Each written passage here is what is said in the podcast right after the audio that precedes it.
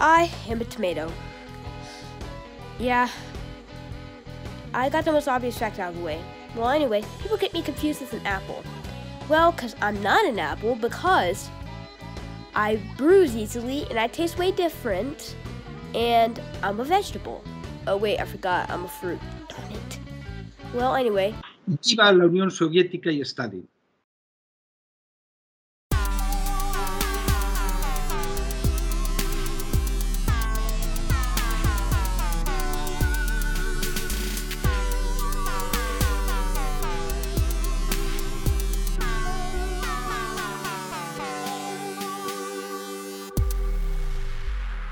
Vale, bueno.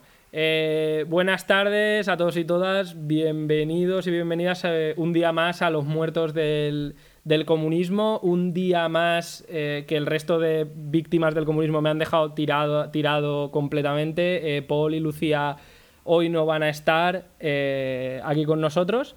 Pero, pues como os habíamos anunciado por Twitter, tenemos un invitado especial que estará colaborando de tanto en tanto. Eh, puedes presentarte si quieres un poco. Hola, buenas tardes Alberto. Eh, bueno, soy Miguel. Eh, más o menos tengo, digamos, una formación académica en temas de comunicación y entonces de vez en cuando pues me pasaré por aquí para contaros las últimas novedades de la política institucional española.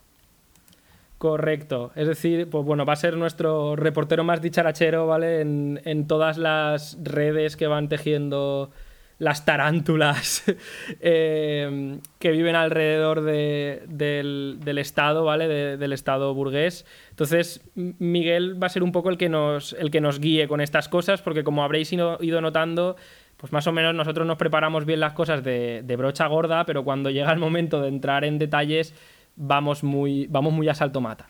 ¿Vale? Entonces, pues eso, Miguel de tanto en tanto irá viniendo por aquí por el, por el programa y nos irá guiando. Hoy, bueno, nos va a estar explicando un tema muy tocho, o sea, muy loco cuando lo leéis y además es curioso porque conozco mucha gente que conoce el tema de oídas, yo mismo, pero que, o sea, yo mismo revisando un poco el tema eh, mm, he aprendido cosas, ¿vale? Eh, entonces, ese tema van a ser un poco las cloacas del Estado en relación a toda la explosión del caso Villarejo. Os pondremos al día ahora más adelante, Miguel nos pondrá al día.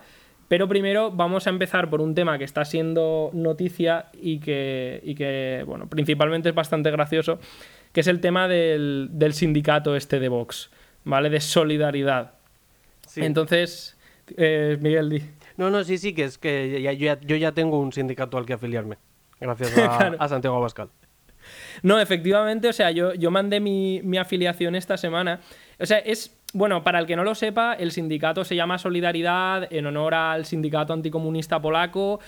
Para la gente muy versada en comunismo que nos escuche, eh, pues sí, el, gobierno polaco y el sistema polaco contra el que Solidarność protestaba daba bastante asco, contra el que Solidaridad, el sindicato polaco protestaba, da- daba bastante asco, pero Solidaridad eh, no estaba peleando para que volviera Stalin o para que resucitaran los revolucionarios de la quinta de los años 30, ¿vale? O sea, Solidaridad era anticomunista sin hacer distingo. Entonces, bueno, pues era un sindicato que encapsulaba bien el mindset del trabajador polaco eh, medio, que es pues eh, currar y rezar, ¿vale? Con todo mi cariño a los polacos, pero siendo un poco como, como es ahora mismo la política del, del país, que tienes para elegir como 15 sabores de fascismo diferentes eh, en el Parlamento y demás. Y bueno, eh, para quien quiera estar un poquito más enterado de, de por qué Solidaridad gusta tanto a, a los fachas, ¿vale? Y el mito este de Solidaridad polaco gusta tanto a los fachas, hay una peli que creo que es anticomunista, que es En el nombre del padre. Es una peli hecha por anticomunistas polacos, pero ¿qué pasa? Que como los anticomunistas polacos son integristas católicos, como no seas eh, el puto califa al-Baghdadi del catolicismo, probablemente no vayas con la- los buenos. ¿Es la peli que va sobre el IRA? No, no, no, no. Ah, Hostia, en el nombre del padre Claro, no. es que hay una que es el nombre del padre y luego el nombre del hijo que va de, si no tengo el No, malentendido, no, del no. Eh, sí, sí, me he liado yo porque soy un cateto. Eh, me he liado yo porque soy un cateto y voy a dar el nombre correcto. La película se llama. Ah, Esto ya luego que lo, que lo corten y arreando. porque no me acuerdo del nombre de la película y no la voy a encontrar. Conspiración para matar a un cura, de Ed Harris. Bueno, nada, me vuelvo al huerto a cultivar tomates. Pero Es vamos, que teniendo en cuenta que la película está hecha en un país que, si yo no tengo mal entendido, su rey es Jesucristo, no, Sí, efectivamente. no puede defraudar en ningún momento la película. Sí, lo que haremos es recomendaros la película por Twitter y ya está, ¿vale? Estáos atentos al Twitter porque, ya te digo, yo estaba convencidísimo de que era en el nombre del padre y acabo de caer que no, que en el nombre del padre yo no la he visto porque tengo súper poca cultura cinematográfica y es una que me han recomendado sobre Lira. Yo tampoco, pero si la buscáis en YouTube, hay un vídeo de Íñigo Errejón explicando lo que es la hegemonía con esa película. Y no es coña. Hostia. Sí, porque cuando daban los cursos estos de Podemos de verano, se ve que va de una prisión de máxima seguridad de las que se montaba la Thatcher en Irlanda con todo el tema del IRA. Y se ve que es bastante tralla. Sí, sí, sí.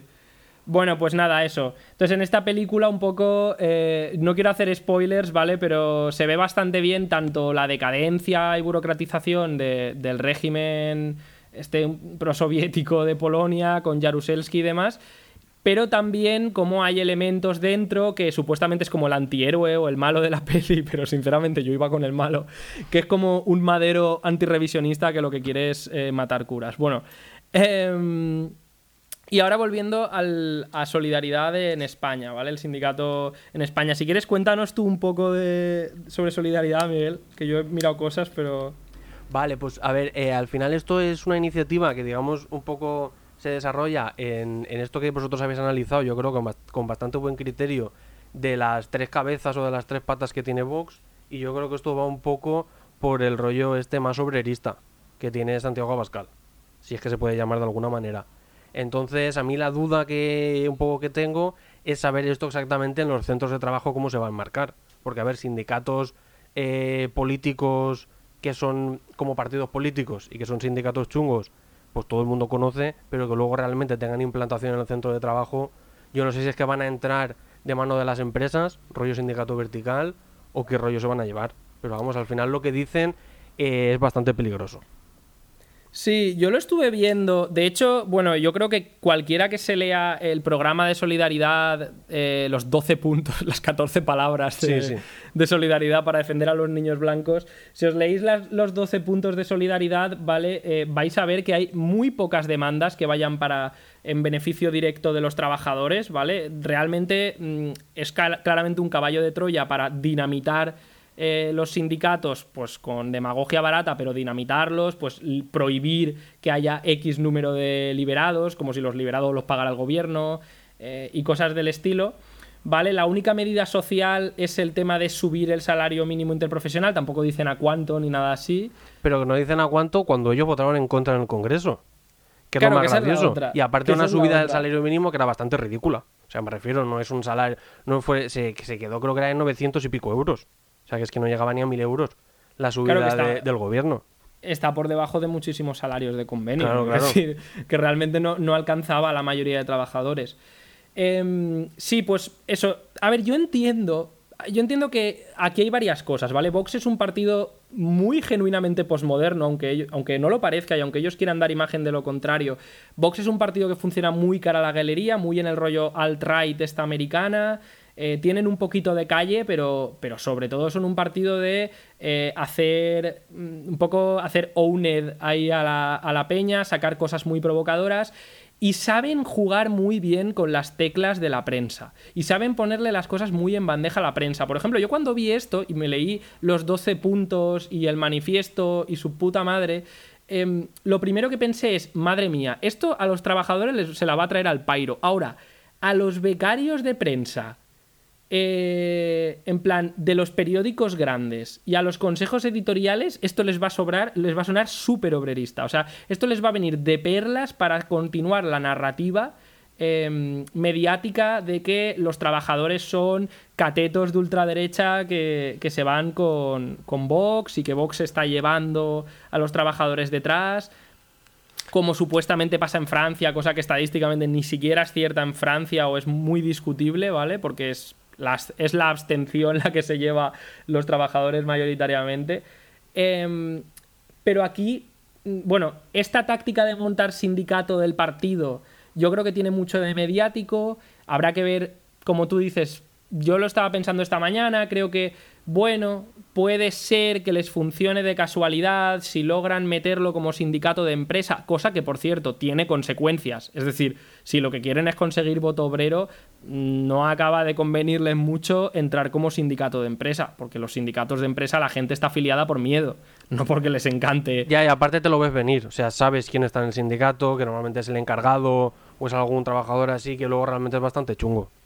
Claro, claro, claro. O sea, entonces yo creo que sí que puede llegar puntualmente en empresas donde todavía no haya un sindicato de empresa, donde todavía no esté la típica asociación de trabajadores y que el empresario sea facha, que las hay. Es decir, muchas empresas proveedoras de las multinacionales mm, que son público objetivo de Vox o monopolios, eh, eh, monopolios españoles que no tienen demasiados altos vuelos internacionalmente, pues sí que sí que son muy cercanos a Vox. Ahora, si quieres, nos cuentas un poco más de esto, que tú lo tienes muy investigado, ¿no? Pero sí que hay simpatía, sí que me puedo imaginar a estas empresas convirtiendo solidaridad en el sindicato oficial de la empresa, ¿no? El patrocinado para los encargados y, un poco los de recursos humanos.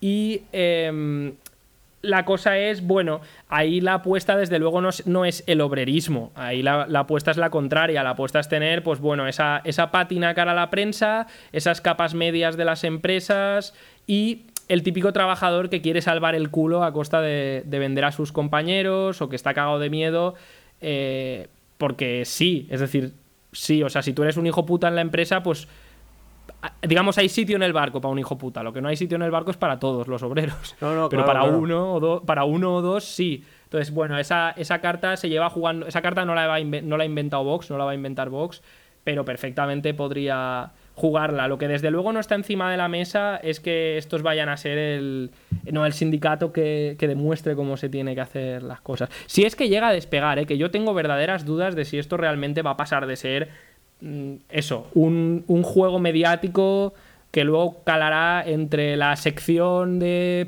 profesores de autoescuela de Jaén, ¿sabes? Y, cuatro sitios más. Lo he dicho a Reu, ¿eh? porque no se enfaden los profesores de autoescuela de Jaén. No, no, pero es que yo precisamente yo tengo mis serias dudas de que esto incluso ellos a nivel interno lo vean como una cosa que puede pasar. Es decir, al final, como tú bien dices, es un partido que en ciertas cosas tiene bastante que ver con, yo creo que con Podemos, aunque Podemos sí que es cierto que tiene un background detrás de todo el tema de movimientos sociales y de Izquierda Unida y de cosas que esta gente no tienen, o sea, de reuniones y de calle, pero que al final no dejan de ser el partido de los memes.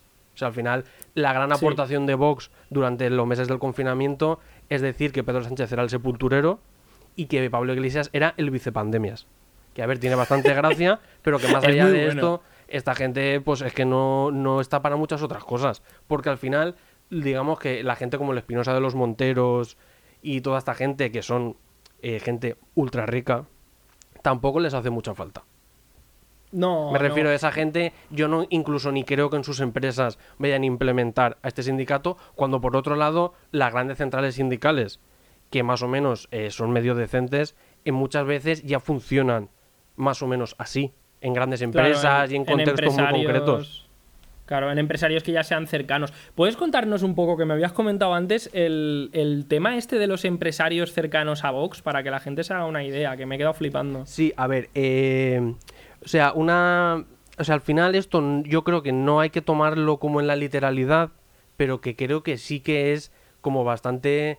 Eh, o sea, como que es una muestra de realmente lo que está pasando y cuál es un poco el análisis de clase que hay detrás. Y yo venía a hablar eh, aquí un poquito pues de Juan Roch y de la Asociación Valenciana de Empresarios. Para el que no lo sepa, la Asociación Valenciana de Empresarios es una asociación del país valenciano que aúna como a unas 100 empresas aproximadamente, pero que no son la carnicería de la esquina de tu casa, sino que son en plan eh, macroempresas. O sea, es en su directiva el capo es Vicente Boluda que es presidente de Boluda Corporación Marítima, que ha sido... Esos son los de los antiguos astilleros, ¿no? Es que yo creo que sí, porque al final, por lo que he leído, el pavo este ha tenido la flota de empresas marítimas más grande de Europa, eh, la segunda en el mundo en remolcadoras y como la tercera en el continente en salvamento marítimo. Es decir, esta gente son... O sea, aquí dentro está metido Daxa, está metido eh, una empresa que tiene diferentes colegios concertados y privados en la comunidad valenciana como Mascamarena... Eh, son gente que sabe de lo que está hablando. Y entonces... Mira, es- esto es estupendo porque es un ejemplo perfecto de burgués imperialista y encima monopolio y encima diversificación. Claro, claro, y mucha gran empresa que factura muchísimo y que depende, por ejemplo, de Inditex. O sea, en plan, como este rollo ya de producción en cadena. Es decir, yo solo produzco para Inditex y el día que Amancio Ortega eh, esto no le cuadre, yo me voy a ir a mi casa. Pero todavía no lo sé. Claro. O sea, es un poco Claro. este rollo. Entonces, eh, al final Juan Roch, eh, si bien es verdad que es una de las grandes fortunas de España, y luego también hablaremos de él cuando hablemos un poco de, de corruptelas varias, él tiene una fijación con España que no es normal. ¿Vale? Eh, hay, eh, yo creo que hay tres ejemplos. Uno es que durante el confinamiento... Espera, espera, espera, que la gente puede no sa- Juan Roch es el, el capo de Mercadona. Sí, sí, ¿no? el presidente de Mercadona. O sea, Mercadona, que en España, el que no lo conozca, es que no sale a la calle, es como el supermercado más grande o de los más grandes que hay. Que Yo además... solo compro en Consum. Ya, yo, Yo solo compro. yo también, pero me refiero a que al final es como una, una de las cadenas más grandes, Sí, una de las fortunas más grandes y un tipo que decide cosas. Y que además Mm. se van a gloria de que creo que es como casi el 100% de los trabajadores que tienen plantilla son empleados fijos. Y además yo tampoco me quiero meter mucho, pero yo no he ido a ningún Mercadona donde me haya atendido un inmigrante. Me Sí, refiero sí. que no es, Es que, totalmente que no creo que sea una política concreta de la empresa, porque eso tiene que ser hasta ilegal seguro, pero que bueno, que al final esas cosas están ahí. Entonces, durante el confinamiento eh, se le vio varias, se le vio creo que una vez en concreto en una de las concentraciones que montaba pues Vox y la extrema derecha así un poco al, al estilo Núñez de Balboa en un cuartel de en un cuartel militar que hay en la Alameda, en una zona de Valencia. Y entonces se le vio, se le hicieron fotos y luego él dijo que es que eh, vivía por allí, que es cierto, y que había salido a caminar porque era cuando ya se podía salir a caminar y que se había cruzado pues con gente que conocía y que se había quedado allí saludando. Que ya tiene Lo cual, lo cual es casi más sintomático Claro. que si hubiera ido a la concentración. Es como si. O sea, yo no conozco a nadie allí. Claro, es que es en plan. Y aparte, yo la reflexión que hago con esta gente es en plan. Juan, tú no tienes la necesidad de hacer esas cosas. Tú coges el, tú descuelgas el teléfono y te hacen caso. O sea, es que este hombre mañana juega el teléfono y llama a Pedro Sánchez y Pedro Sánchez le coge el teléfono. O sea, no estamos hablando de un cualquiera. O sea, no son Sí, gente sí. de, digamos, de las capas medias más acomodadas y la pequeña burguesía que tiene que salir a la calle a hacer ruido porque si no, eh, nadie les hace caso. No, no, este hombre sabe lo que hay. Eh, otro, No, no, claro, claro. otro ejemplo muy claro fue que además fue como justo después del confinamiento, que aquí en Valencia el ayuntamiento le ha cedido unos terrenos durante 50 años, que luego cuando pasen los 50 años en teoría tienen que volver a suelo municipal, que es para montar todo el tema este del Pamesa Valencia, que es un equipo, bueno, que ya no se llama Pamesa Valencia, que es el Valencia Basket, que es el equipo de, de básquet de la ciudad, eh, donde van a montar rollo pues, como una alquería y zonas así como de entrenamiento para los alevines y todo este tipo de cosas. Yo creo que tiene que ser un rollo como la masía. Entonces, en un principio, la idea es que se llamara eh, el espacio Valencia Arena, si yo no recuerdo mal, un poco al estilo del Madrid Arena. Hmm. Sí que es cierto que puede ser que en el contrato no estuviera blindado el nombre para luego intentar que alguna empresa te lo patrocinara, como el Within Center en Madrid, por ejemplo. Y entonces, después de que todo el mundo había dicho se llama Valencia Arena a muerte, este hombre el día de la presentación dice que se llama Casal España Arena. O sea, imagínate cómo fue la cosa hasta, cal- hasta tal punto que la gente de Compromís y del PSPB, del Partido Socialista en el País Valenciano, que son los que eh, gobiernan en el ayuntamiento y en la comunidad autónoma, le dijeron, córtate un poco, chacho. Que al final nosotros no somos muy listos y no te hemos blindado esto por contrato, ni hemos hecho porque esto sea así, pero por favor, mm, que la gente se está... O sea, fue como la coña del momento, que además le pusiera de nombre primero Casal, que es lo que en, Va- en Valencia lo- lo- los casales son locales donde los falleros se reúnen. O sea, encima como para darle ya el toque regionalista Mm. este máximo. Sí que es verdad que aquí ha rectificado y ahora se llama Casal España Valencia Arena, si no recuerdo mal. Pero dejando claro que Valencia es España. Claro, que- claro, que además claro. que O sea, que este hombre, este sabe con nadie quién va. poniendo- nadie está tampoco discutiéndolo mucho, ¿no? Es, es una cosa que él por si acaso lo quiere dejar. Claro, claro. Y luego ya el ejemplo, que para mí ya es más, que esto ya sí que roza un poco el, el psicoanálisis, es que el primer Mercadona original es de Tabernes, que es un pueblo de, de Valencia. Y entonces Sí. cuando este hombre cambió los Mercadonas a estos Mercadonas super tops, que son como entrar en una nave espacial, en plan que te hacen la comida, que son eficientes energéticamente y tal, habló con el ayuntamiento y les dijo que el primer Mercadona lo iba a remodelar, que además les iba como a peatonalizar y ponerles cuatro bancos en la plaza, pero que lo único que les pedía es que si por favor les podía cambiar el nombre a la plaza. Entonces yo el nombre antiguo, por lo que sé, era la Plaza del Mercado y que nadie se sorprenda cuando luego eh, el nombre que se quedó fue el de Plaza de España. Y además es que lo buscas en la prensa y tampoco le dan mu- mucha mayor importancia, porque no es que le cambiara el nombre a Plaza de Juan Roch o Plaza de Mercadona, Claro. que dices, bueno, pues al final tiene sentido, lo has pagado tú, le pones tu nombre. No, no, él sacrifica su fortuna y su fama por el bien de Por España. España. Claro, claro, claro. Por España. Entonces, con esto, al final lo que sí que se comenta es que eh, Juan Roche y toda la gente está de la Asociación Valenciana de Empresarios, a nivel autonómico, eh, por ejemplo, han votado al, al PSPB, es decir, al Partido Socialista en el País Valenciano, porque verdaderamente hay una sintonía total entre el Consell y todas las ideas de esta gente, es decir, esta gente descuelga el teléfono y dice quiero tal terreno y les dan tal terreno, quiero tal cosa y, y no hay mayor problema. De hecho, hay un plan ahora que quería sacar Compromís para regular todo el tema este de los macrocentros comerciales, que Mercadona y Consumo han dicho que ellos no lo van a firmar porque ya afectaría a locales que ellos tienen abiertos y lo más seguro es que el PSPB lo bloquee en el Consejo. Que es una cosa que ha salido estos Es- días. Pero Esto es estupendo porque, perdón, Sí, sí. se ve muy bien lo que hemos comentado alguna vez, ¿no? Como mm, el PSOE, el PSPB en este caso, el PSOE, por un lado, mm, tiene esa- sí tiene esa base obrera, quiero decir, en el sitio donde yo vivo, joder, la, agrupación del PSOE son todo trabajadores y jubilados del pueblo, de todas las edades y demás, no, y es una agrupación activa y otras menos activa, pero sí tiene esa, esa base, ese voto obrero sobre todo, muy, muy tocho, pero después, pues un poco lo que hace es administrar eh, la, institución conforme les llega. Y en el caso de aquí del País Valencià, con Chimo Puig, que es el presidente este del PSPB, es que directamente lo comentábamos eh, el otro día, ¿no? Que, que parece que es que viniera de regalo con la institución. O sea, es que este señor no tiene ni discurso, porque Pedro Sánchez eh, digamos, posa a la izquierda y vota a la derecha muchas veces, ¿no? Pero, pero es que eh, Chimo Puig mm, no, vaya, no tiene ningún tipo de contenido político. No, no, él está en el centro. O sea, él, la idea es que eh, cuando se construyó el actual Palacio de la Generalitat de Presidencia en la Plaza de Manises, él ya estaba dentro. O sea, esa es. al final, es- esa es su idea. Porque al final el PSPB aquí no gobierna desde los años 90, desde el 95, que, que gobernaba Lerma, que en fin, que Lerma ya le vale todo lo que hizo. Luego entró en la época buena del PP y hasta hace cuatro días esta gente no sabía lo que era tener responsabilidades de gobierno. Entonces. Claro, claro, pero, pero uno esperaría, uno esperaría que justamente por eso mm, la primera hornada, ¿no? De gente que entra, aparte de los supervivientes políticos a toda esa época de no pillar cacho, que muchas veces van a ser los más diablos, también hubiera algo de. aunque fuera algún demagogo, algún populista criado puramente en la política de oposición. Pero no, es que, es que todos los que entran son grises gestores y como tú dices, o sea, es que el palacio lo construyeron alrededor de Chimo Puig, él ya estaba allí, él, él vio cómo llegaban, se lo ponían alrededor y... De hecho, antes de seguir con esto, dos cuestiones que están planeando y es que él se quiere presentar a la reelección y los últimos grandes fichajes que están haciendo, el último gran fichaje fue Jorge Alarte, que ahora lo ha metido de embajador en Madrid, de relación de instituciones eh, con las Cortes o no sé qué movida, que es el embajador en Madrid. Porque cuando él era aquí en la oposición, si es que a eso se le puede llamar oposición, hizo muchos contactos en Madrid. Y se está comentando que al final el PSPB se está abriendo un poco hacia Tony Cantó, que ya se ha envainado eh, la, la, la espada esta de samurái con la que iba a Trochimocho por ahí, y que la gente de Compromís, los de Podemos no tanto, porque ya tienen aquí sus cosas, y ya con eso tienen bastante, con aguantar un día más, pero que la gente de Compromís se está enfadando por los guiños al centro y a la derecha que está haciendo el PSPB. Y que con el tema de los presupuestos, aquí va a haber cosas, aquí va a haber tela que cortar.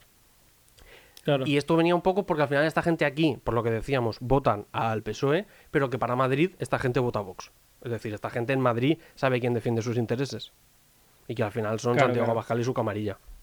Entonces, que nadie diga que yo he dicho que esta gente mm, mete la papeleta del PSPB en las elecciones autonómicas, pero que sí que es, eh, digamos, como una cosa que no sería tan descabellado que pasara.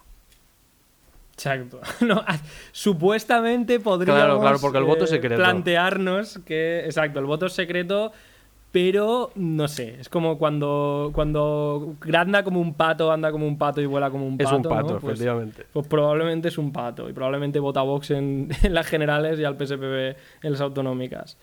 Estupendo, pues si querías algo más de esto y si no pasamos no, no, yo a- por mí al tema del... ya, ya continuamos.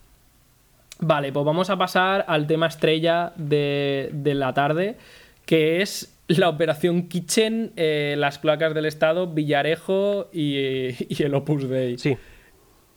cuéntanos un poco, desarrolla un poco y yo te iré comentando cosas. Vale, a ver, eh, pues un poco por ponernos en con- en contexto. La operación Kitchen es una operación que el nombre se lo ponen porque el comisario, el comisario de Villarejo, que ahora hablaremos de él, es como se refiere a el chofer de Luis Bárcenas, que para el que no lo sepa, Luis Bárcenas fue el tesorero del Partido Popular, que es como el gran partido de la derecha en España. ¿Vale? Entonces, eh, la operación Kitchen consiste en toda una serie de operaciones y de seguimientos parapoliciales, es decir, al margen de cualquier tipo de control eh, judicial, en los que un grupo de policías, con órdenes políticas de responsables políticos de un ministro y de sus allegados, que ahora hablaremos, eh, intentan que este hombre, que en aquel momento, que estamos en el año 2013, que ahora entraremos en profundidad, estaba diciendo que tenía cosas y que podía demostrar que toda la gente que en aquel momento estaba en el gobierno, entre ellos el presidente del gobierno, Mariano Rajoy, habían cobrado sobresueldos. Él- este decía que tenía esos documentos y entonces esta gente lo que quería era sustraerle esos documentos. Y podemos decir Vale. que la operación finalizó con éxito. Es decir, recapitulando, eh, policía política eh, del Estado dirigida a perseguir a un corrupto que quiere tirar de la manta para proteger a otros corruptos que mandan en el gobierno. ¿vale? efectivamente. De acuerdo. Pues cuenta, cuenta. Vale, entonces, eh, el problema es que para hablar de la, opera- la operación Kitchen es una pieza separada dentro del caso Villarejo, de- del que luego entraremos, pero que todo esto no se entiende sin la trama Gürtel. ¿Vale? En la trama Gürtel es una serie de investigaciones que se hacen sobre todo en la Comunidad de Madrid y en la Comunidad Valenciana, en la que se investiga que un grupo de empresarios, capitaneados por Francisco Correa, por Pablo Crespo y por Álvaro Pérez el Bigote, tenían como toda una serie de empresas que lo que hacían era eh, hacer como regalos y donaciones y cosas extrañas a gobiernos del PP para luego llevarse todos los concursos públicos.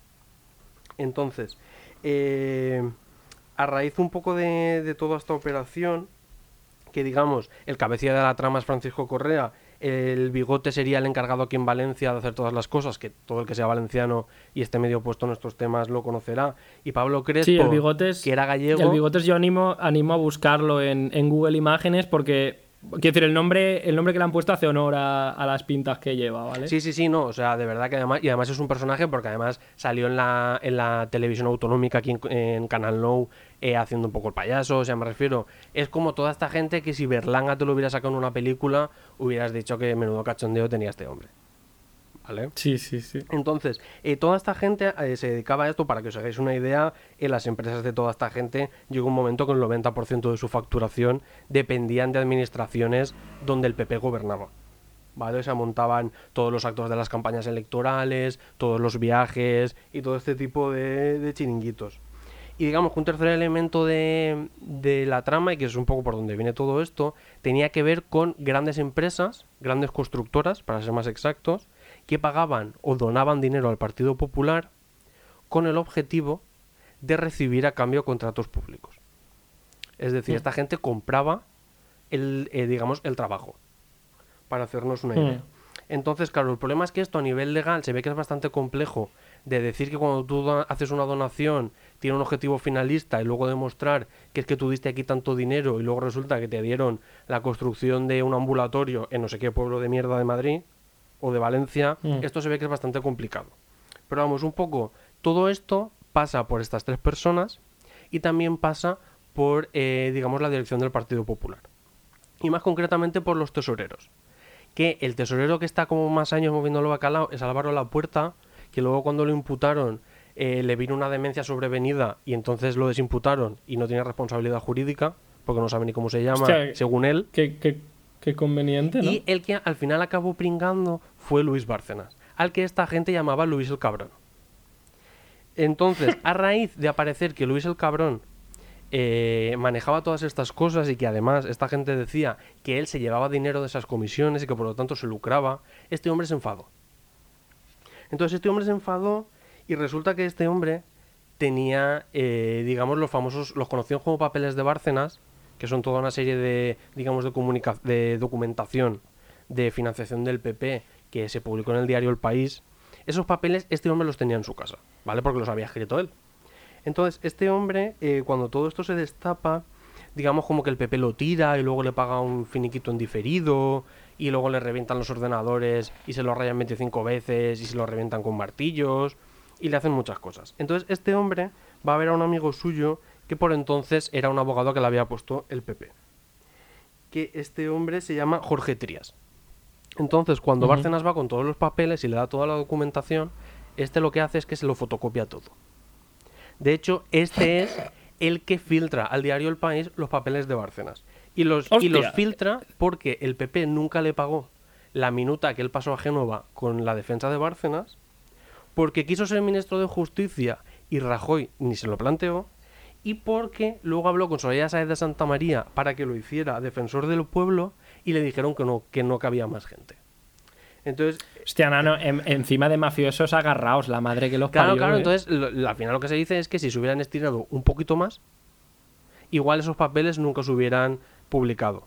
De hecho es muy gracioso porque como unas semanas antes de publicarse, eh, Pedro J. Ramírez, que era el director del Mundo, que era como el gran periódico medio conservador, pero más liberal y más moderno, por así decirlo, eh, recibe un chivatazo de María Dolores de Cospedal, que por aquel entonces era ministra de Justicia, de, de Defensa, si no recuerdo yo mal, donde le dice que como se van a como se rumorean que existen ciertos papeles y que se van a publicar que ella le cuenta una cosa y que él por favor que lo publique. Y lo que ella le cuenta es que efectivamente en el PP se cobraron sobresueldos pero que todas las personas que los cobraron casualmente ninguna estaba en el gobierno eran todos de la época de Aznar y casualmente habían pasado ya los cuatro años que la ley entiende que prescriben estos delitos y que además Hostia, es poquito, ¿eh? sí sí ver, aparte es que eso eso es otra cosa el tema de las penas Eso es una ley hecha adrede, Claro, claro. decir. Y que además ella había sido la que había cortado con eso y que ella juraba y perjuraba que el presidente Mariano Rajoy nunca había cobrado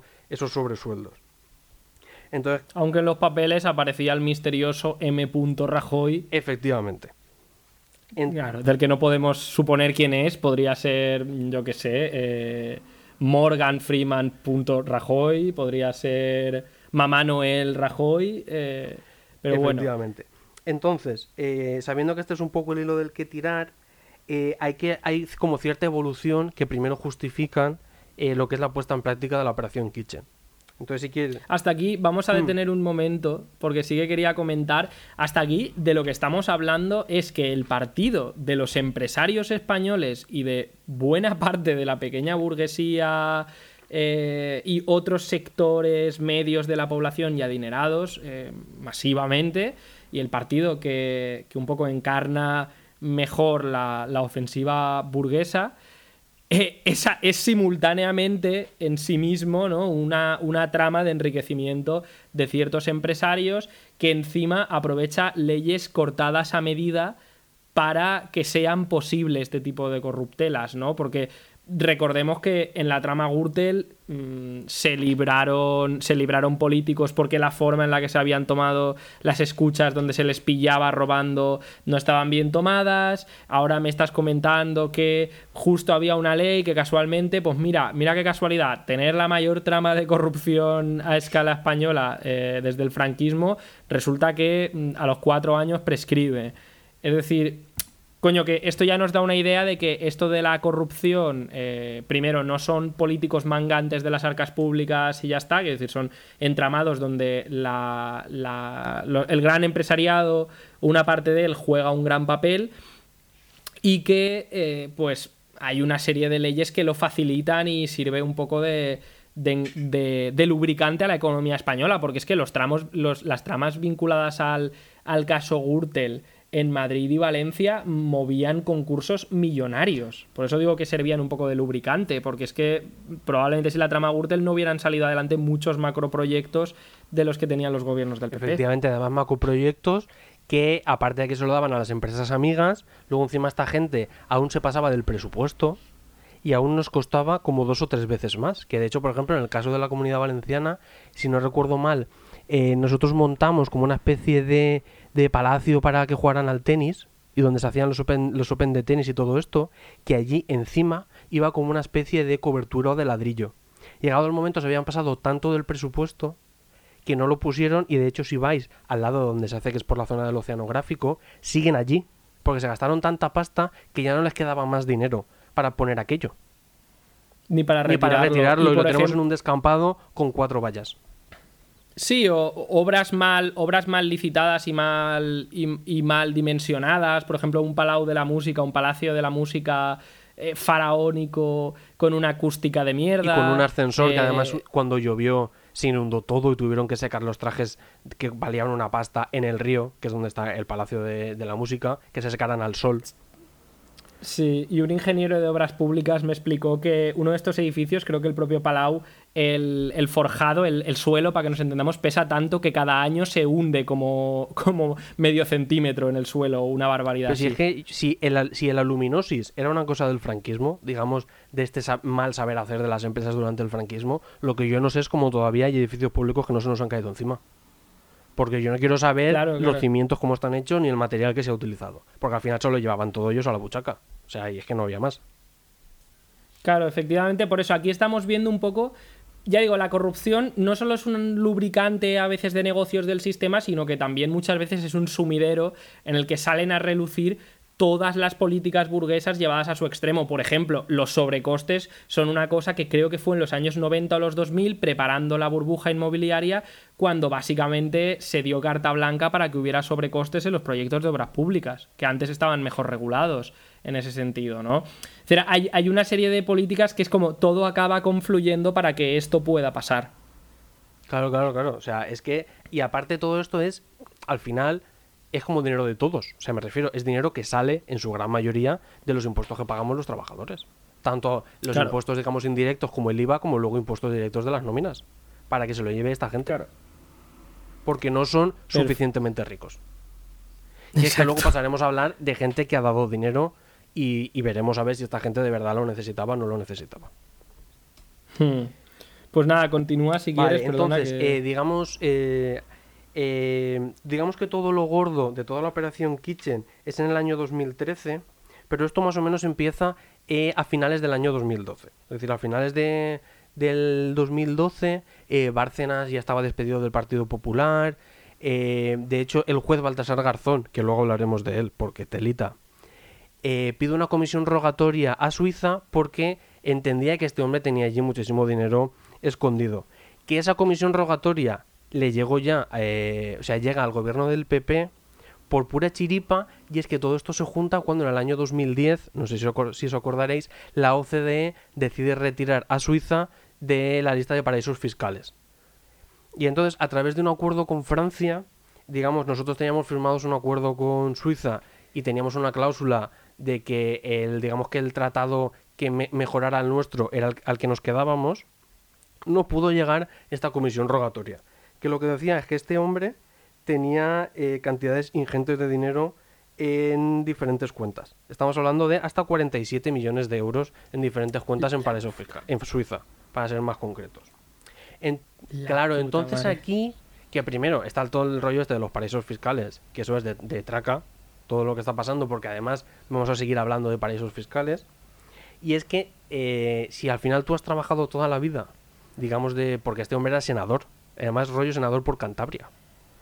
Que senador, por, o sea, senador, senador de por sí ya es un cementerio político o es que te paguen por tocarte Sí, los sí. huevos. Pero senador por Cantabria, o sea, si ya congresista por ya, ya diputado por Cantabria es poca cosa, o sea, senador por Cantabria debe ser ir a comer sobaos pasiegos. A mí es que me quiere sonar que Revilla, cuando todo esto estalló, dijo, este hombre era senador por aquí y yo lo conocí cuando lo vi en la tele la primera vez.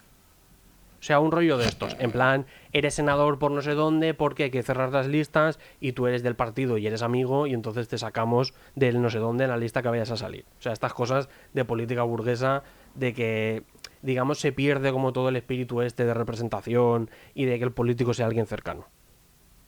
Sí, básicamente. De hecho, el Senado, en, o sea, sí, vale para tocar los cojones, por lo que yo he visto, para retrasar un poco la, la Sí, aprobación sí, de eso las le gusta leyes. mucho al PP cuando tiene mayoría absoluta en el Senado, pero no en el Congreso. Que luego lo único que hace. Hace, hace sí, filibusterismo. sí, es que retrasa, creo que son como dos o tres meses eh, las leyes. Sí, sí. Sí, que en un momento de cambio de gobierno, por ejemplo, sí que puede llegar a tumbar una ley in extremis o, o situaciones así porque ya se lo pongas complicado Mm. al gobierno. A ver si cae algo, ¿no? Pero sí, es básicamente el Senado es sobre todo una agencia de colocación de, de políticos de segunda para hacer favores, quiero decir. Es este entramado político burgués que, pues que sí, que, que existe básicamente para, para, que exista esta capa acomodada o rica directamente de políticos mmm, que se mueven en los pasillos del sistema. Efectivamente. Entonces, digamos que un poco después de esto, justo en enero de 2013, o sea, como un par de meses después de que el gobierno de España le diga a la Audiencia Nacional que según Suiza este hombre tiene una cantidad ingente de millones, se publican los papeles de Bárcenas. Y entonces la gente se empieza a poner nerviosa, especialmente a la gente del PP. Unos meses después, a este hombre eh, la Audiencia Nacional lo mete en la cárcel porque eh, al final eh, tiene una fortuna que no hace más que aflorar más millones cada día y no puede explicar muy bien de dónde ha sacado ese dinero. Además, no es el titular de las cuentas porque utiliza testaferros, pero es la persona que puede gestionar el dinero y entonces hacer las transferencias. Claro. O sea, ya un entramado de cosas como muy, muy peligrosas. Sí, que hay muchos millones y no se los ha ganado de trabajar en la vida. Luego no. lo meten en la cárcel y el PP le manda a un abogado que le dice si hablas tu mujer acaba en la cárcel. es el momento de, en que se publican los famosos SMS de Rajoy diciendo Luis fuerte que luego una semana después el presidente del gobierno miente y dice que no se acordaba de cuándo había hablado con él y resulta que sí que lo sabía. Hasta cierto punto me puedo creer que Rajoy no se acordara de haber hablado con él, pero... O, o nos convenció a todos de que era bastante tonto, porque tonto tampoco es, pero porque es registrador de la propiedad. Y aparte pero, como de los primeros sí de la que... promoción. Me refiero que no sí, pero que...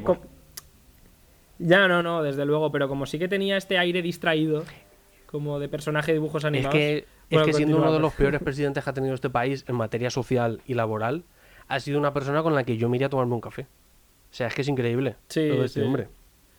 Unas pastas. Total, que lo meten en la cárcel, lo hice fuerte, y entonces eh, le empiezan a preguntar, y entonces le dicen, pero usted todo este dinero, ¿de dónde lo ha sacado? Y entonces, eh, sin aportar ni un solo papel, se va a la Audiencia Nacional a contar que es que era muy buen eh, inversor, que era muy buen intermediario, que se había hecho rico porque había invertido en, en madera para hacer barricas que había vendido a Estados Unidos, en limones deshidratados, en soja en Argentina, con unas gafas de importación. Se empieza a contar toda una serie de películas que al juez todavía lo hace reafirmarse más de que este hombre no sabe dónde ha sacado el dinero que tiene. Y entonces, un mes después de todo esto, el ambiente estaba bastante calentito porque todos tenían miedo de que tirara de la manta y que empezara a contar, Mm. porque él al principio siempre negó que los papeles de Barcelona fueran suyos. De hecho, le hicieron una prueba caligráfica y forzó la escritura para que no le saliera bien, pero los peritos le dijeron, tío, eh, yo me dedico a esto, mm, escribe bien. Es que, es que es truco de niño Claro, de primaria claro, cuando lo han plan, pillado, ¿eh? ¿De, de dónde este dinero? "Eh, pues me lo dieron por la calle un señor. ¿Y qué pinta tenía? Pues era extranjero y... Es, es- es muy heavy, o sea, el grado de, de, claro, pilladísimo, no se lo esperaría nada y no se esperaría nada que probablemente supa... O sea, él se sentiría en la cima del mundo y, y de repente se da cuenta de que la mafia lo deja Pero aparte en la cima del mundo, porque verdaderamente, tanto Álvaro La Puerta como el tesorero que venía de antes, que era un tesorero que venía de, de cuando el PP era Alianza Popular, como luego... Sí, de la, de la noche del Claro, claro, como luego eh, Pablo Crespo, que fue secretario de organización en Galicia en los años 90, que se planteó. La operación Nécora es en el año 90. Él entró en el 95 a trabajar en un banco en Villa García de Arosa. Y a poco que te hayas leído Fariña de Nacho Carretero, que yo es un libro que recomiendo, sabes lo que se movían los bancos gallegos y más en Villa García de Arosa. En los años 90 y antes. Claro. En- Eso si acaso otro día nos cuentas también Sí, en sí, porque eso la verdad es muy interesante. Porque además hoy también vamos a hablar del narco, de manera así un poco de pasada. Entonces este hombre dice que Mm. sí, que lo de las donaciones, que todos los partidos se han saltado la ley, pero que era muy típico que llegara un, un gran empresario de la zona y te dijera tanto para la campaña electoral y te lo daba en mano. Y que bueno, y que al final ellos sabían que eso no era legal, pero que bueno, que era dinero para el partido y que iba a funcionar y que tampoco pasaba nada. Entonces, con todo este contexto de este hombre que va a tirar de la manta porque lo tiene bastante negro, el ministro del Interior, Jorge Fernández Díaz, que es un hombre del que, si quieres, hablamos ya de su perfil, porque la verdad es que. Sí, sí, por es- favor. Este señor es espectacular. Yo no lo sabía esto cuando Sí, lo he sí, o sea, yo sabía que era, mm, yo sabía que era muy ultra religioso. O sea, lo del Opus no lo sabía. O sea, al final el Jorge Fernández Díaz fue ministro del Interior durante el gobierno de Rajoy hasta que cuando hace aquel cambio de, de gobierno después de las elecciones, si no recuerdo mal, lo manda a su casa porque ya estaba muy desgastado y mete a Zoido, que era alcalde de Sevilla, que también era ultra facha. Pero se ve que un poco bastante menos católico. Entonces Fernández Díaz eh, es una persona que desde siempre, o casi desde siempre, desde que se convirtió al catolicismo ferviente en un viaje a Las Vegas, según cuenta él mismo. Sí, textualmente lo que dice es aquello cambió no solo mi vida, sino también mi posicionamiento y mi actuación políticos. Y tiene una frase que me ha parecido... Eh, ah, sí. He sentido de manera muy especial en propia carne esa frase de San Pablo que dice, donde abundó el pecado, sobreabundó la gracia. Es decir, donde abundó el, pe- el pecado, en Las Vegas y en mí, sobreabundó la gracia de Dios. Claro, el problema es que este hombre, que es una persona que además es miembro del Opus Dei, o sea, que me refiero que esto es una cosa que es pública y que él lo cuenta, y que es una persona de misa diaria y comunión diaria, es decir, no es el típico que dice que es católico y que es muy de derechas, no, no, este hombre se lo cree, este hombre va a misa. Este hombre ha dicho sí, este es- que tenía un ángel de la guarda que se llamaba creo que Marcelo, que lo ayudaba a aparcar el coche. Pero es que Claro, este es de los de Dio- Dios es grande, hazlo súper. Claro, claro, 50 claro. O sea que este, lejos de, de todo esto, él contó hace unos meses que habló con el Papa Ratzinger, con Benedicto XVI, y Benedicto XVI le advirtió que todo el tema de lo que estaba pasando en Cataluña, es decir, del referéndum del 1 de octubre y del independentismo de querer separarse de España, era un plan del diablo. Y en plan, él se queda callado y dice, del diablo. O sea, no, me lo dijo, sabía de lo que estaba hablando. Y me dijo que todo esto venía porque España tenía una buena hoja de servicio con el catolicismo y con Dios y que desde la época de las cruzadas y la reconquista siempre el, maligno había querido eh, acabar con España y con su unidad eh, territorial. La frase que él cita del Papa supuestamente es: el diablo ataca más a los mejores y por eso ataca especialmente a España. Y que le da una clase de teología de la historia o no sé qué movida, que yo eso no sé eso lo que es, donde le explica exactamente por qué Carles Puigdemont quería la independencia de Cataluña. O sea que, ojo. Y entonces este hombre, como no podía ser de otra manera, se, digamos que se junta, por lo menos a nivel político, con gente como él. Entonces, su número dos, el secretario de Estado de Seguridad, que es como una especie de viceministro de Interior, era Francisco Martínez que ahora algunos lo conoceréis porque hasta hace unas horas era el único imputado, el único político imputado en la trama de la operación Kitchen. Entonces este hombre, aparte de que es una persona que no viene de la política de toda la vida, sino que se metió en la política gracias a que conoció a Soraya Sáez de Santa María y la estuvo asesorando para unas eh, movidas que ella le pidió, eh, llegó un momento en que cuando vio que después de todo lo que había pasado con la Kitchen lo dejaban solo, se fue a un notario y registró todos los SMS y los WhatsApps que tenía de Jorge Fernández Díaz y similares. Que eso es todo lo que ha hecho que imputen, entre otras cosas, a Jorge Fernández Díaz. ¿no? Que de esto, de hecho, también hablaremos un poco de estos mensajes. O sea, pensemos, perdón, que Jorge Fernández Díaz es el tío que ha sido ministro del Interior en la práctica. Joder, es el jefe de los de, de la policía en España, ¿vale? Para que nos entendamos. Es el tío que mandaba las cargas policiales contra, contra la gente que protestábamos eh, cuando la crisis económica. Y yo al menos no lo sabía que teníamos a un integrista católico al, al mando de la policía del país, lo cual es ya espectacular. Que además está imputado en una trama de corrupción, que eso ya es. Pero bueno, eso ya sabemos que viene Claro, de pero es que este, o sea, el ministro era Fernández Díaz, el número dos era Francisco Martínez, pero es que el director general de la policía, Ignacio Cosidó, es una persona de misa diaria también. Que de hecho, el, o sea, a Cosidó, que luego Rajoy lo hizo portavoz en el Senado y luego al final se lo acabó cargando por Maroto porque a este le habían sacado unos WhatsApps donde hablaba de un juez que estaba bien colocado y que era amigo suyo, que era el juez este del Supremo que luego juzgó y metió en la cárcel a toda la gente estaba del proceso. Que ahora no me acuerdo del nombre. Mm. Este hombre lo que vio es que cuando vio que la cosa se ponía fea, se puso de lado y algunos cuentan que es que verdaderamente él se creía lo de la independencia de la policía.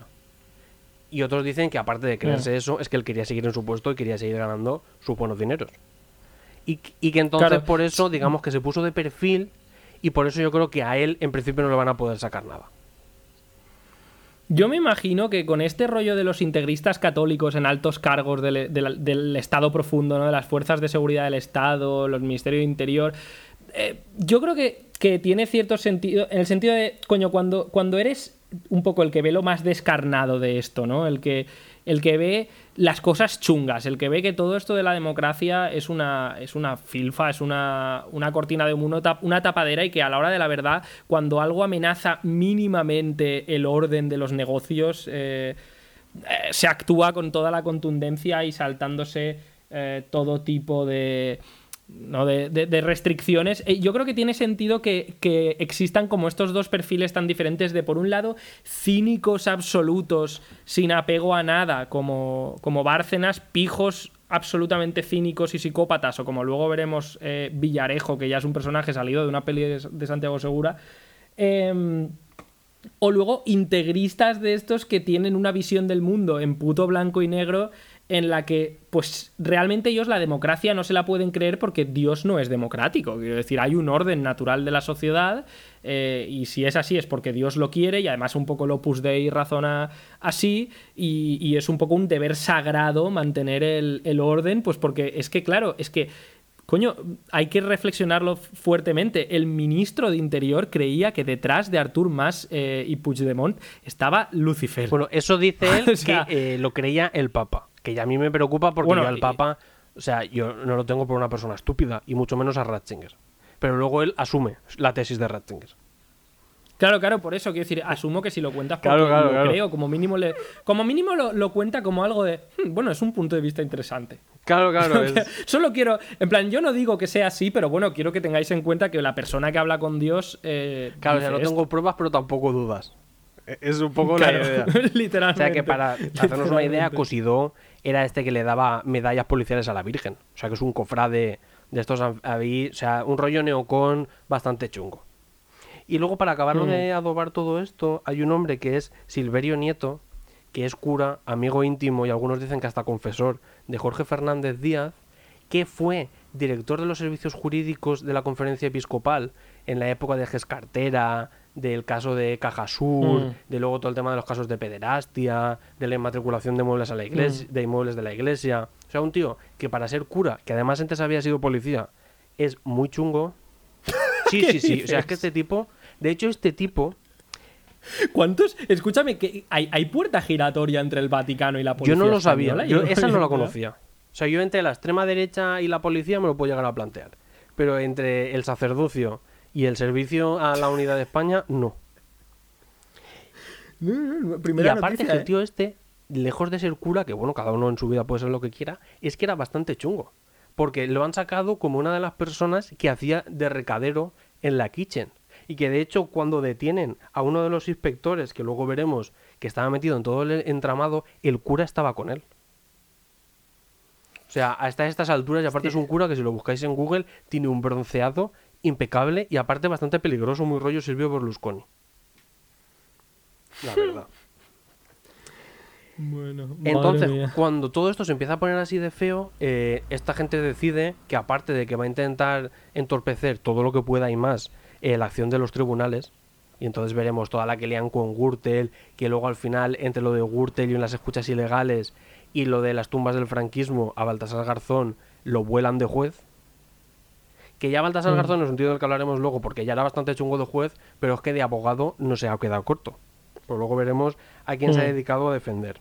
Entonces, la idea de todo esto es que con Bárcenas en la cárcel necesitaban a alguien que les pudiera sacar toda la información y hacer seguimientos y digamos que encargarse un poco de ser el, espía dentro de la familia Bárcenas. Entonces, para eso dan con Sergio Ríos, que es el chofer de la familia Bárcenas, que yo no lo sabía Resulta que este hombre, cuando Bárcenas lo meten en la cárcel y le congelan todas las cuentas, deja de cobrar. Y entonces la familia lo tenía como una persona amiga de la familia porque trabajaba sin cobrar. Lo que no sabía es que estaba cobrando, estuvo cobrando durante dos años a razón de 2.000 euros al mes de fondos reservados por espiar y extraer documentación de la familia Bárcenas. ¿De fondos reservados? De fondos reservados del Estado, que para el que no lo sepa, los fondos reservados son una partida de los presupuestos generales del Estado que el Estado español se reserva para operaciones eh, que tienen que ver con la seguridad. Son unos fondos reservados que nunca nadie explica para qué van, pero que luego en la práctica pues van para eh, sobornar a gente, para comprar armamento, eh, digamos con todo el tema este de ETA y luego intentar vendérselo y meterlos en la cárcel, pagar archivatos, Es decir, es dinero del que este no es el primer caso de uso de, digamos, de forma fraudulenta de, de- fondos reservados, porque si os acordáis en los años 90, Ruiz- Luis Roldán, que fue director general de la policía, huyó a Francia porque se había llenado los bolsillos de dinero de los fondos reservados. Que además luego le mandaron espía del CSID a Francisco Paesa para traérselo aquí y al final lo engaña y se lo trae para acá y aún se lleva algo de pasta. Que el que quiera seguir el hilo de esto, hay una película que se llama El hombre de las mil caras, que está muy bien y te lo explica todo. Y luego también Vera, que fue eh, algo- director o algo del Ministerio del Interior con Felipe González, también lo meten en la cárcel porque con los fondos reservados se financió el GAL, el Grupo Antiterrorista de Liberación, que era eh, la guerra sucia del gobierno del PSOE contra ETA. Que aparte luego eran bastante poco Mm. eficaces, pues se cargaron a gente que mandaba bastante poco. Pero bueno, Sí, y, y cayeron varios civiles por el camino. Entonces, eh, deciden que van a comprar a este hombre, que le van a pagar 2.000 euros al mes, pero es que aparte sabemos que no solo han sido 2.000 euros al mes, sino que han sido 2.500 euros en dietas debidamente justificadas, es decir, este hombre...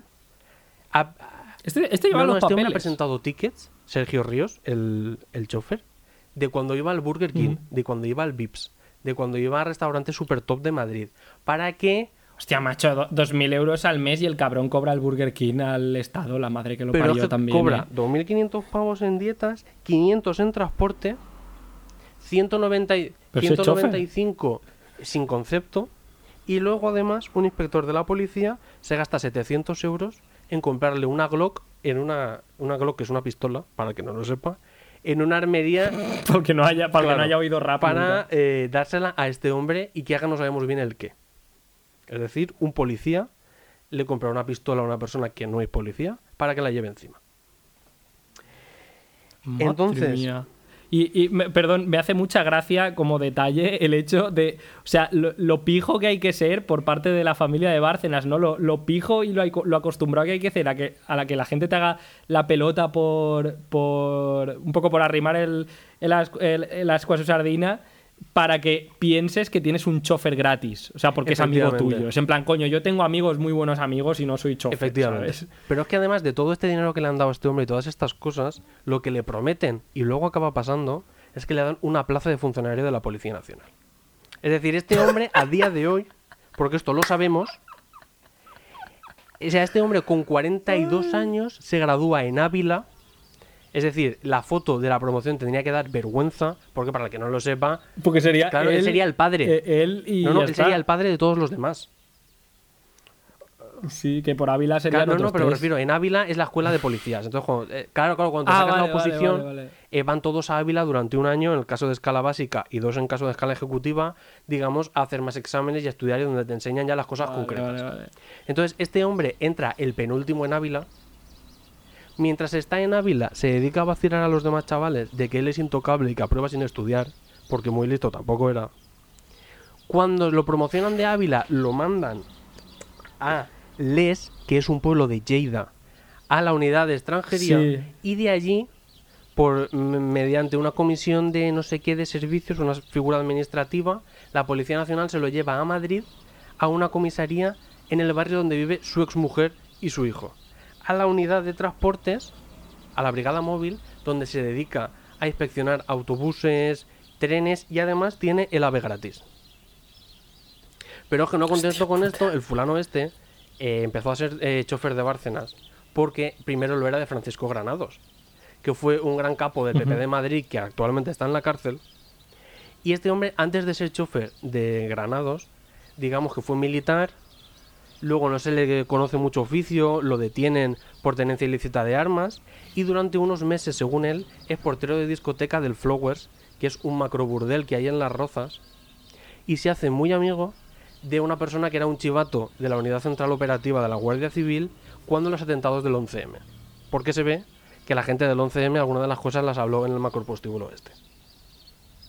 O sea, un poco como hay un hilo rojo de gente chunga haciendo cosas chungas. Madre mía, y este por hombre lleva favor. una pistola a día de hoy. Ese, Sí, sí, sigue sí, de- que sí, que sí, ¿de que sigue, de que está en, este? en la comisaría esta de, de la Brigada Móvil de Madrid, de, de no sé qué barrio. O sea, este sí, este Que te sí, puede que sí, pedir que el este DNI, mañana, vaya, este se entera que sí- hemos grabado esto. y nos busca y nos pega siete tiros. O nos detiene y nos dice que es que hemos hecho no sé qué. O sea, que es que el problema es que... Y Sí, aparte sí, que sí, tampoco sí. muy listo tampoco era, porque cuando vas por ahí vacilando a los chavales que te están regalando la plaza de funcionario, coño, cállate, léete dos libros y por lo menos escurre el bulto, loco. Claro, claro. Bueno, este aparecerá muerto como Sí, yo creo que sí, porque aparte luego han dicho que claro, que a ver quién le dio la plaza de funcionario, Marlaska dice que hasta que no lo condenen no lo puede tirar, y en fin, pues que luego también esto demuestra hasta qué punto hay muy pocos controles, muy poco control efectivo sobre la policía. Es decir, porque tienes policías Sí, haciendo cosas sí. muy chungas y luego cuando los pillas, hasta que no hay sentencia firme dentro de 4 o 5 años, no los puedes tirar. Y como mucho, en el mejor de los casos, te pueden hacer fotocopias. Y luego Claro, los o sea, indultan. en el mejor de los casos es para lo- los ciudadanos, decir, no para ellos. claro. Claro, Entonces, claro. a este hombre el que lo el que lo ficha es Andrés Gómez Gordo, que es un ex policía y jefe de seguridad de María Dolores de Cospedal. Que esta es un poco la unión de por lo que se estaba comentando estas semanas, de que lo más seguro es que a Cospedal también la vayan a imputar. Porque ella, que en aquel momento era secretaria general del PP, si no me falla la memoria, estaba también detrás de todo esto. Hmm. Entonces, el fulano este eh, era inspector jefe de la UDEF, de la Unión de, de Delincuencia Económica y Fiscal, es decir, de anticorrupción, de la Policía Nacional. El- Eh, luego se lo deja y se pilla una excedencia para irse con Cospedal. Luego vuelve, luego ficha al tipo este. Luego, después de que se descubriera todo el pastel, promociona a comisario.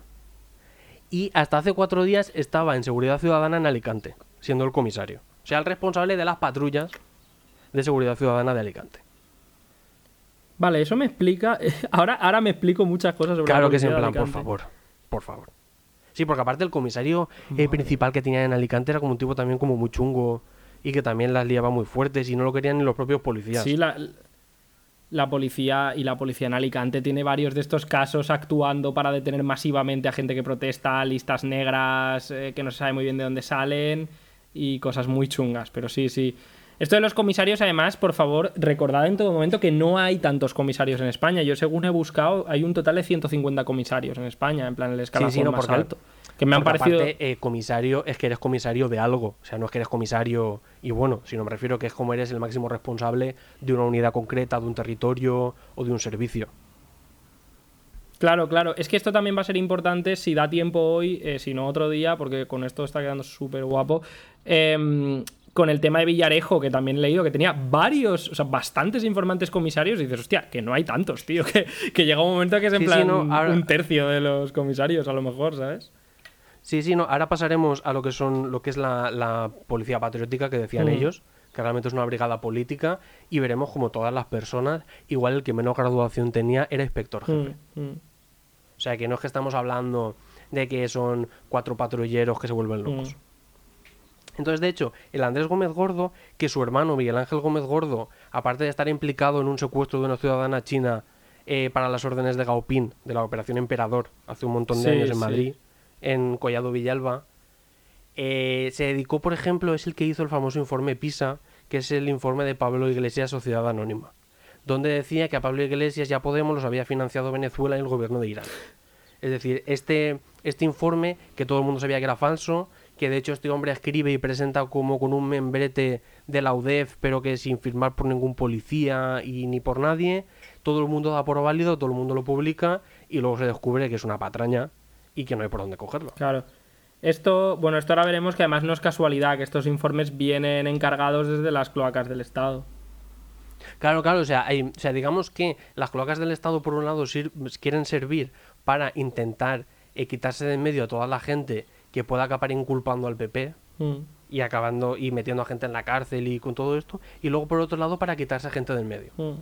Que entonces sobre todo se centra en Pablo Iglesias, que después del informe PISA le sacan ese informe que publicó que diario de una cuenta en las Granadinas que hasta el Banco el European Pacific no sé qué salió y dijo, yo este hombre no lo conozco de nada, Claro. no sé qué me están contando. Claro, claro. O sea, es que aquí estamos hablando de una trama que no es una trama, que esto es una cosa que es importante porque que voy a hacer mucho hincapié y si hacemos una segunda parte otro día, eh, por si se queda un poco corto el final, sobre todo el tema de Villarejo y la parte más de la policía patriótica, a lo mejor vamos un poco deprisa de más, ya lo veremos a fondo otro día, pero quiero hacer hincapié, o sea, cuando tú tienes sistemáticamente policías... eh, corruptos, puestos a dedo, que tienen una relación bastante fluida con, al parecer, la Iglesia Católica y sobre todo lo que iba a decir, con tramas de corrupción varias vinculadas a- al empresariado español o a una parte importante del empresariado español. Y estos cuerpos como... eh, son, en- digamos, recurren a fondos del Estado tanto para tapar vergüenzas de corrupción como para atacar a enemigos políticos que al final es el puto Pablo Iglesias. Que ya hemos hablado más de una vez que no es que Pablo Iglesias esté poniendo en jaque al Estado ni nada así, sino Vamos, el, más, con lo mismo que como con Artur Mas y como con Artur Mas y Puigdemont, ¿no? O sea, Sí, todo lo que es la Operación Cataluña, que luego sea, hablaremos un la poco más también. mínima inconveniente, el más mínimo inconveniente que altere lo más mínimo la estabilidad del Estado se encuentra con este tipo de, de mafiosos y, y- y ratas salidas de la peor cloaca em, interviniendo, ¿no? Eh, sea, cuando aparte es que solo había que dejarlos hacer. Sí, sí, eso es verdad, porque Pa- Pablo Iglesias tiene capacidad de sobra por sí solo para autodestruirse. Claro, claro, para hundirse. Claro, claro. O es en plan, es que solo tenías que no dejarlos necesita hacer. ayuda. Y esperarte un par de años. Sí, es que tampoco... Sí, de hecho, de hecho, hasta cierto punto, el hecho de que al final haya salido a la luz, que lo han investigado y demás, hasta le da un halo de credibilidad que probablemente, si no lo hubieran hecho, no tendría. Pero, pero no, o sea, quiero decir, podemos imaginarnos lo que harían y lo que habrán hecho seguramente ante movimientos un poco más radicales, mínimamente más eh, desde la calle y mínimamente más desestabilizadores. Yo solo miraría eh, todo el problema que ha habido con ETA y con la izquierda abertzale en Euskadi. Es decir, esa gente sabe lo que son las cloacas del Estado. Claro, De hecho, luego cuando hablemos de Villarejo hablaremos un poco de esto, de esa relación que hay con Euskadi, con el final del franquismo y con la político-social y Mm. con todas estas cosas. vale, pues eh, continuamos, Bueno, sí. Sí, entonces, eh, todo esto, la excusa que esta gente, porque claro, esta gente, aparte de tener como esta trama, utilizan policías normales y corrientes que les venden que lo que están haciendo es investigar a ver la fortuna de Bárcenas de dónde sale y si pueden encontrar más dinero. Entonces utilizan a gente del área especial de seguimiento, que son gente que pertenece a la unidad central de apoyo operativo que dirige un policía de la trama y que están enmarcados dentro de la Comisaría General de Información que se encargan sobre todo de terrorismo. Es decir, hemos tenido a gente, además como rollo como a 70 policías, investigando día y noche a Bárcenas, pensando ellos que lo estaban haciendo, digamos, por mandato judicial, y luego se han dado cuenta de que no. De que era parte de gente que quería Entonces- borrar los rastros de la trama. Claro, claro, claro, claro.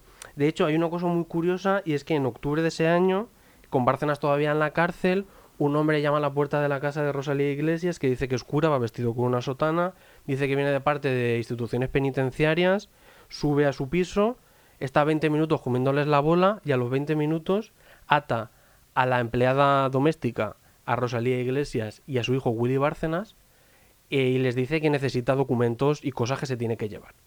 Llegado un momento, el hijo de Luis Bárcenas, Willy es el de Bárcenas, Taburete, cantante de ¿no? Taburete, sí. sí, le mete un cabezazo brutal a este señor, consiguen reducirlo y llamar a la policía y lo Hostia, detienen. Chad. El señor, Chad, el Claro. hijo de Bárcenas, tío. el señor este al final se ha descubierto que le pagaron 10.000 pavos por entrar allí, que es un delincuente común, que está condenado como rollo como a 22 años de cárcel y que encima en, la ca- en, en Cuenca donde está en la cárcel le ha dado una embolia y ya no sabe ni cómo se llama. Y qué casualidad que justo esa tarde ¿Le ha dado una embolia? el chofer Sergio Ríos, sí, sí, dado una embolia y ya dice que su padre es el rey. Madre mía. Y entonces, aunque quiera tirar de la manta, no puede porque no sabe nada. Y qué casualidad que justo Sergio Ríos, el chivato que hoy es Policía Nacional, había salido a ver a su mujer un rato. Es decir, para que veáis un poco esta gente que no se andaba con historias. Mm. Sí, me estoy acojonando de hacer este Entonces- episodio. O sea, No, no, de, de verdad que sí. Eh, todo esto acaba en que verdaderamente Sergio Ríos consigue hacerse con un disco duro donde en teoría Bárcenas tenía unas grabaciones de Rajoy y toda la cúpula del PP, eh, como pues hablando de dinero o de cosas muy turbias, y digamos que en este sentido eh, tiene éxito la operación. Además, llegado un momento, hay cierto acuerdo, aunque esto no se conoce, pero digamos que se sospecha, entre Bárcenas y el PP. Él se retira de la acusación de los ordenadores estos borrados, que habían borrado y reborrado y reventado, donde él decía que había información sensible. Luego, al final, a última hora, eh, hay como un cambio de juez y el PP sale eh, indemne de, digamos, de esta acusación, que es donde estaba, eh, digamos, acusado. Y entonces es como que la cosa se pone un poco más o menos mejor y digamos que sería entonces cuando un poco acaba todo el rollo este de la operación Kitchen. Entonces, ¿quién estaba capitaneando esta, informa- esta, esta trama a nivel político? Ya lo hemos dicho, el ministro Fernández Díaz, eh, Francisco Martínez, Ignacio Cosidó, un poco de perfil, y Dios, sobre todo. Y luego, a nivel policial, eh, se junta, digamos, una camarilla de policías, que es lo que son eh, la policía patriótica que llamaban ellos, que es la brigada política, en torno al director adjunto operativo, que es, digamos, el máximo responsable uniformado de la Policía Nacional, Mm. Que era Eugenio Pino. Eh, su jefe de gabinete era Fuentes Gago, también estaba metido en la trama, que era inspector jefe. Luego estaba Marcelino Martín Blas, que era eh, comisario de Asuntos Internos de la Policía. eh, José Santiago Aparicio, que era un jefe de la Comisaría General de Policía. El comisario Villarejo. Mm. García Castaño, apoyado, apodado El Gordo, que era comisario de la Unidad Central de Apoyo Operativo. José Luis Olivas, que era director del CITCO, que es eh, de Perdona, es que contraterrorismo. me ha hecho gracia lo de apodado el gordo, el- el- la, Sí, trama sí. body positive. De- Sí, sí, sí. Eh, Miguel Ángel Gómez Gordo, el hermano del que hizo lo del informe PISA y captó al chivato, y Bonifacio Díaz, que es pues otro policía así tal. Entonces digamos que había como eh, tres grupos dentro de esta policía patriótica.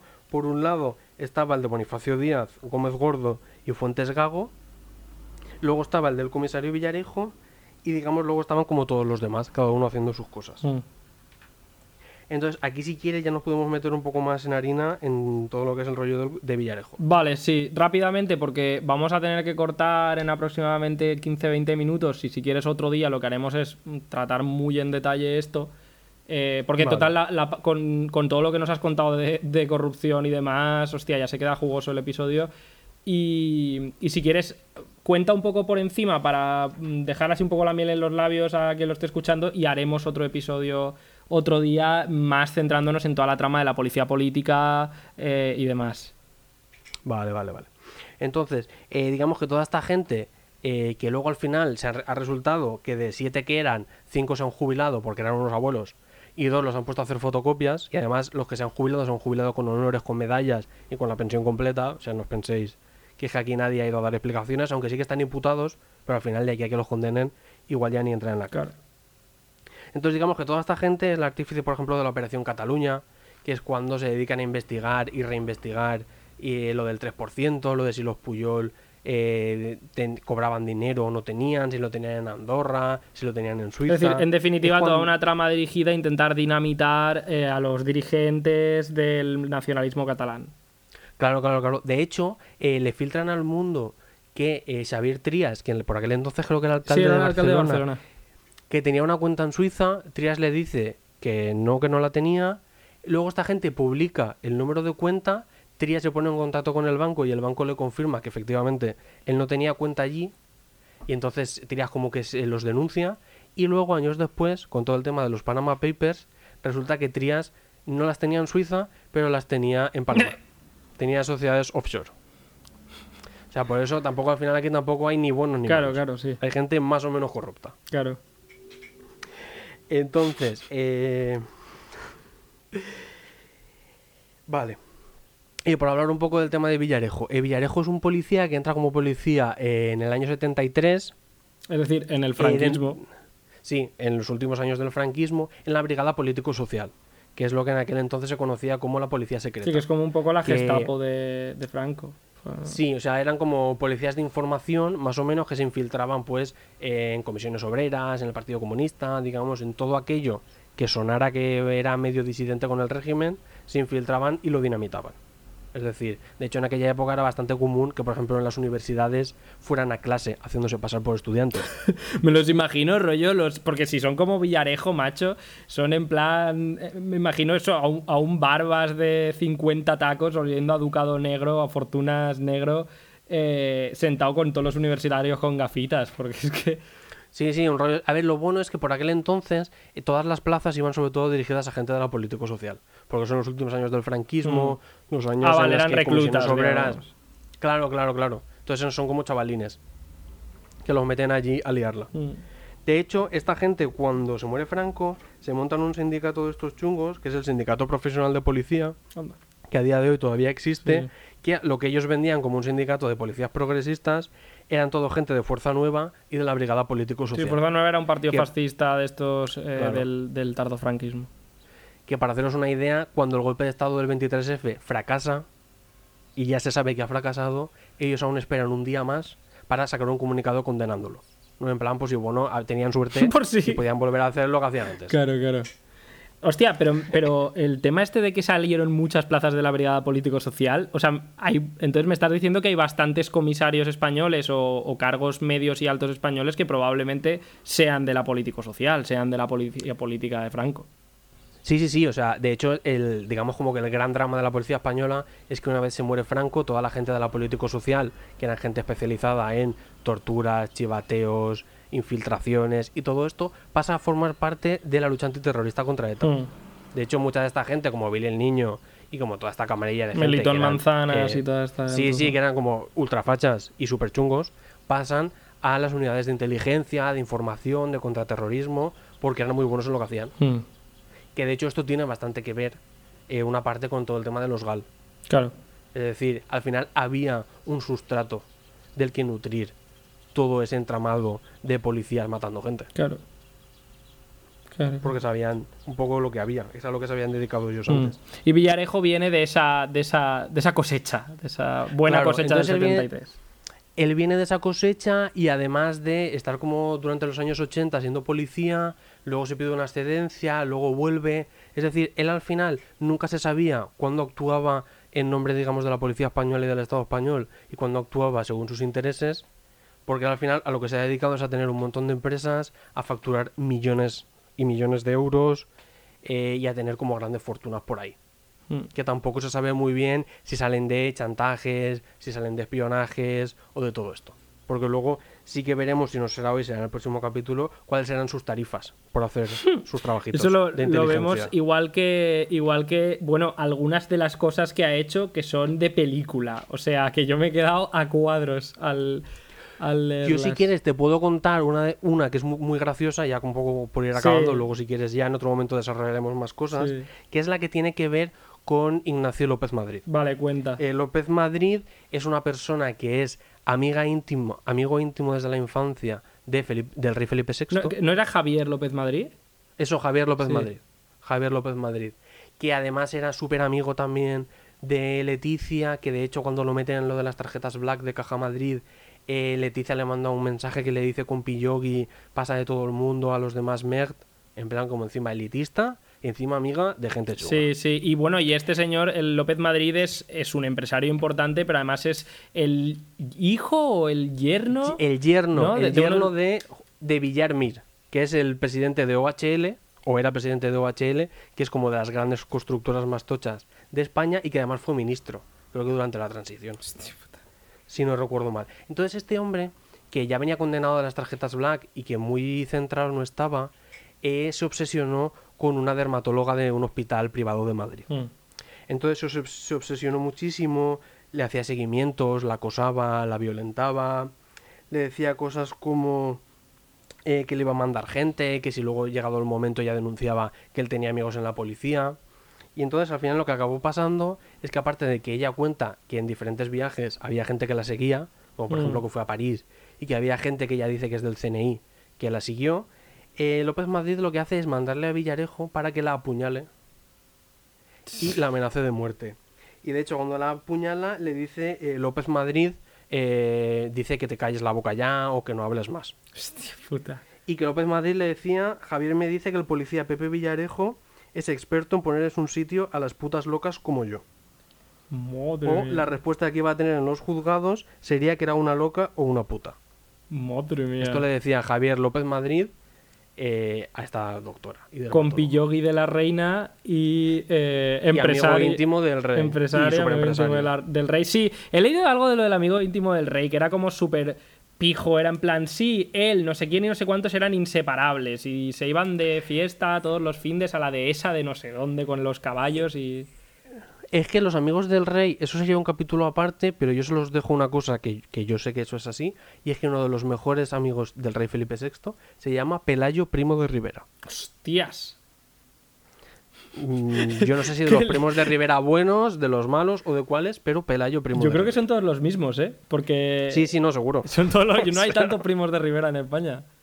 Madre mía. Vale, pues vamos a dejar a la gente con el cliffhanger aquí eh, para futuros, futuros episodios de, de investigación con, con Miguel. Vale, Em, si te parece cortamos aquí porque hay mogollón de información. Aquí Sí, sí, este sí. capítulo va a ser para que la gente coja apuntes. Sí, sí, sí. No, y además, una cosa, y todas estas cosas no son cosas que me he inventado yo. Es decir, todo esto, eh, sobre todo a la gente de público, Patricia López y Enrique Bayo, lo han trabajado muchísimo. Eh, hay un documental de Media Pro que está bastante bien sobre las cloacas del Estado. Y digamos que todo esto lo podéis, o son sentencias o investigaciones judiciales, o son cosas que fácilmente podéis buscar en internet. Sí, sí, sí, simplemente aquí es pues eso, que os pongáis al día gracias a, que Miguel ha hecho esa faena, pero podéis contrastarla si no os lo creyerais, os parece todo muy loco. Y luego, pues un poco mm, daros esa síntesis de decir, vale, pero esto más allá de una trama, que es como se está presentando, mm, es que como iremos viendo, a, cada capítulo esto va a tomar un cariz más oscuro, porque nos vamos a dar más cuenta, ya digo que esto, no, no, es que estos son, esto es el corazón negro, palpitante y oscuro, ¿no? Del, del Estado. Esto es el, el- mínimo, el mínimo eh, común denominador, creo que se dice, del, del Estado, el, el- el mínimo al que se reduce el Estado cuando, cuando tiene que hacer frente a, a amenazas, a su estabilidad o a la estabilidad de sus representantes máximos. Entonces, pues bueno. Eh, con eso lo dejamos. Muchísimas gracias, Miguel, por, por el hacernos de tour eh, en, en el descenso a, al- a- a las cavernas del infierno. Y, Gracias a ti. y nos vemos en la próxima, muchos temas que, que tratar. Así que, Ale. Eh, y al público, pues como siempre, ¿vale? Seguidnos en Twitter. eh, si podéis, rascaos el bolsillo y suscribíos al Patreon, que, que son nada, ahí por menos de 2 euros al mes. Y, y nada, un abrazo a todos y todas como siempre. Adiós.